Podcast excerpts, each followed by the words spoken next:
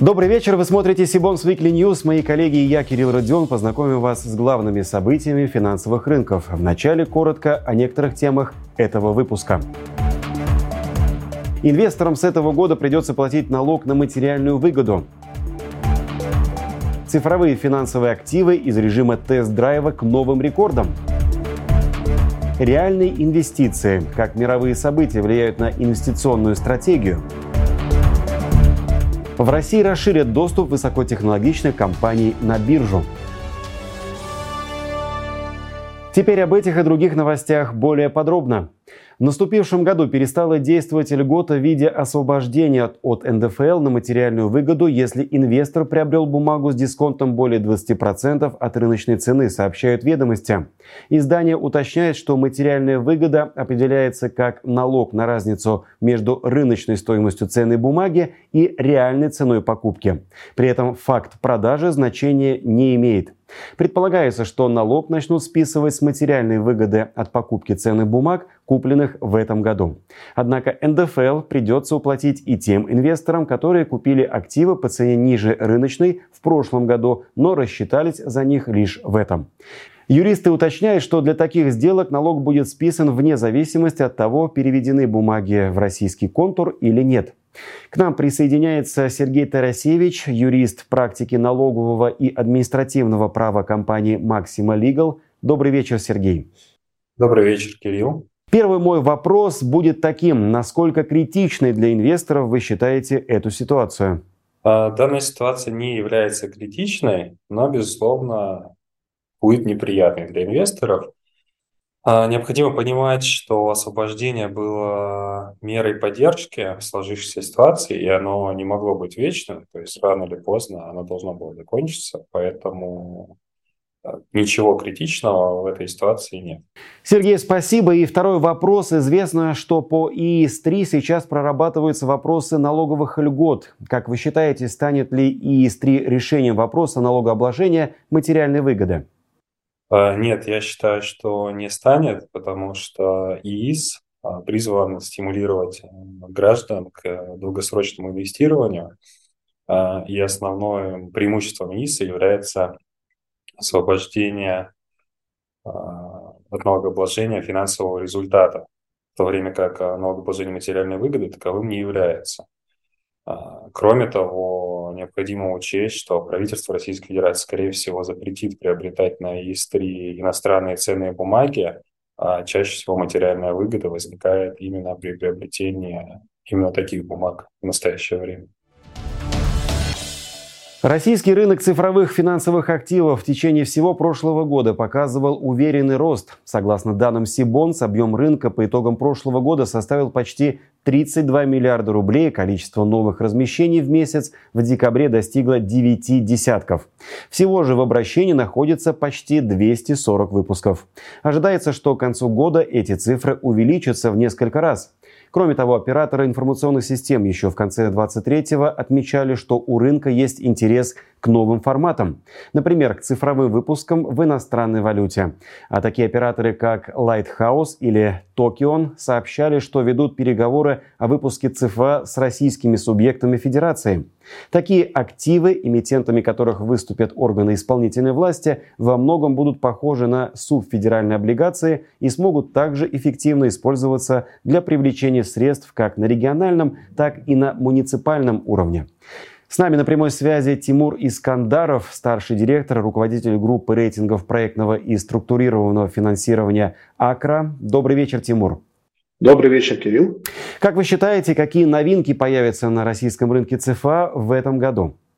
Кирилл, чтобы ответить на ваш вопрос максимально точно, нужно понимать, в какой стадии рынок находится сейчас. А, можно сказать, что первоначальная стадия формирования рынка пройдена достаточно успешная, однако это не означает, что рынок уже полностью сформирован. У нас уже а, имеется сформированная структура, в частности 10 операторов информационных систем, оператор обмена, плюс а, формируются некие, некие агентские схемы, которые помогут становлению вторичного рынка. Соответственно, пока что рынок, э, как мы ожидаем, будет расти э, линейно, за счет увеличения числа эмитентов, которые в основном будут все-таки использовать э, стандартные ЦФА, э, представляющие требования непосредственно к эмитентам, то есть аналог обычных облигаций. Однако можно ожидать, что мы увидим первые попытки цифровой секьюритизации. А, сейчас идут также разговоры об использовании ЦФА в международной экономической деятельности, однако это скорее перспектива следующего года. Также возможно более широкое распространение токенизированных металлов э, и гибридных цифровых финансовых активов. Однако нужно понимать, что дальнейшее развитие э, рынка ЦФА будет во многом зависеть, в том числе от позиции э, регулятора, поскольку есть несколько сценариев. В частности, рынок ЦФА может остаться нишевым либо же он будет постепеньку а, а, отъедать куски финансового э, рынка традиционных э, облигаций и плюс э, предоставлять какие-то эксклюзивные возможности его участникам. В России расширит возможности размещения ценных бумаг быстрорастущих высокотехнологичных компаний. Во всяком случае, с таким поручением президент России Владимир Путин обратился в правительство и к Банку России. Об этом сообщается на сайте Кремля. В официальном пресс-релизе отмечается, что глава государства ожидает, что до 1 мая текущего года ответственные лица, в числе которых премьер-министр России Михаил Мишустин, председатель Центробанка Эльвира Набиулина и председатель ВПРФ Игорь Шувалов, представят доклад по этой теме.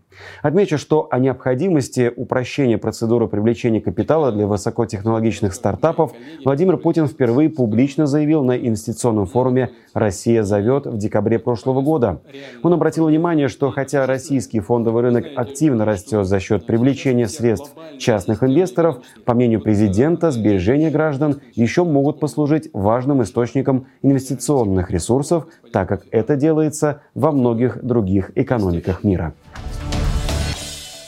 Швейцарском Давосе открылся Всемирный экономический форум, который продлится до конца этой недели. Главными темами стали слабые перспективы роста глобальной экономики и неспадающий градус неопределенности на фоне геополитических штормов. Инвесторы тоже нередко задаются вопросами, какие же факторы определяют сегодня мировую экономику и на какие важные события им стоит обратить внимание. Ответить на них мы попросили Константина Балабушка, генерального директора Skybond Group, автора подкаста «Денег много много не бывает в нашей традиционной рубрике «Реальные инвестиции».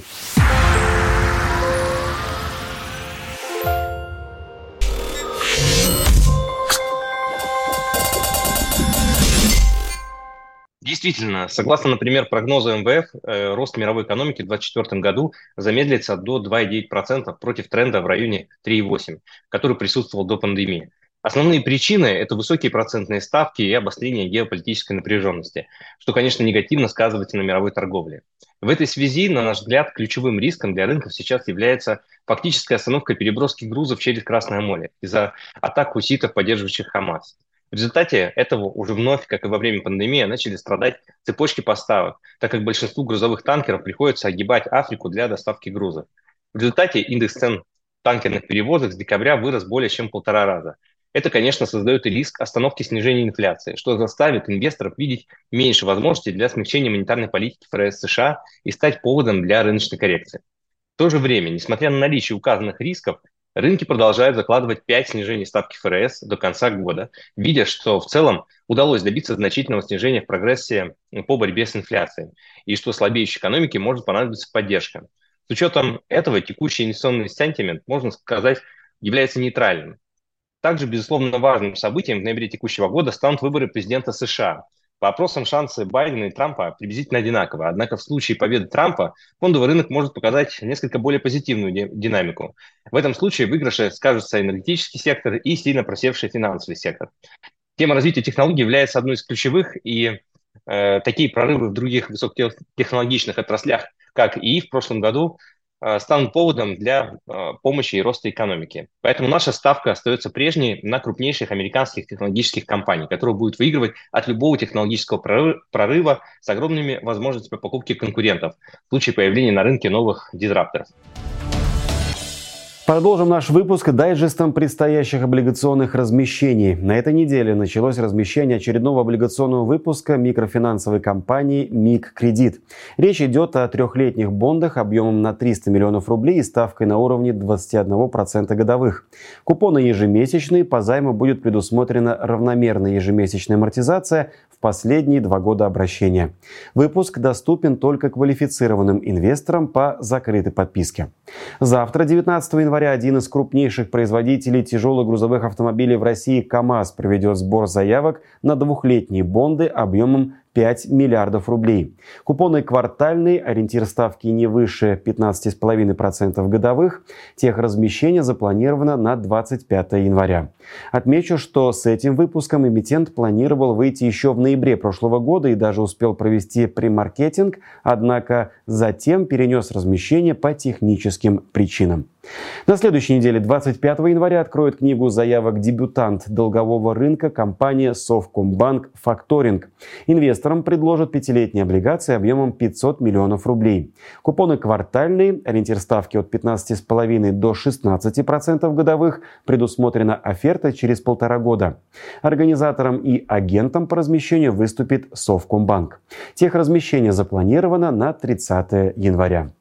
К дебюту на долговом рынке готовится логистическая компания Logiterra, которая планирует в ближайшее время разместить коммерческие бонды по закрытой подписке на платформе Bizmall. Заявленный объем 125 миллионов рублей, срок обращения 3 года. Предполагается ежемесячная выплата процентов. Подробнее о выпуске и деятельности компании вы сможете узнать на нашем онлайн-семинаре, который состоится уже завтра, 19 января в 11.30. Ссылку на регистрацию вы найдете в описании к этому видео. И еще один важный анонс. Наша редакция начала подготовку первого в новом году номера журнала Сибонс Ревью. Тема номера в фокусе рынка, охватывая сразу несколько перспективных инвестиционных направлений – IPO, CFA, ESG, ВДО, криптовалюты и многое другое.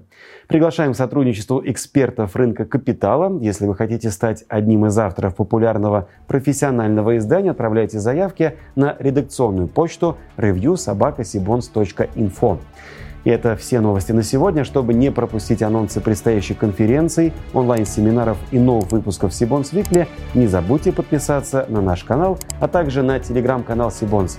Я же прощаюсь с вами. До встречи в следующих выпусках.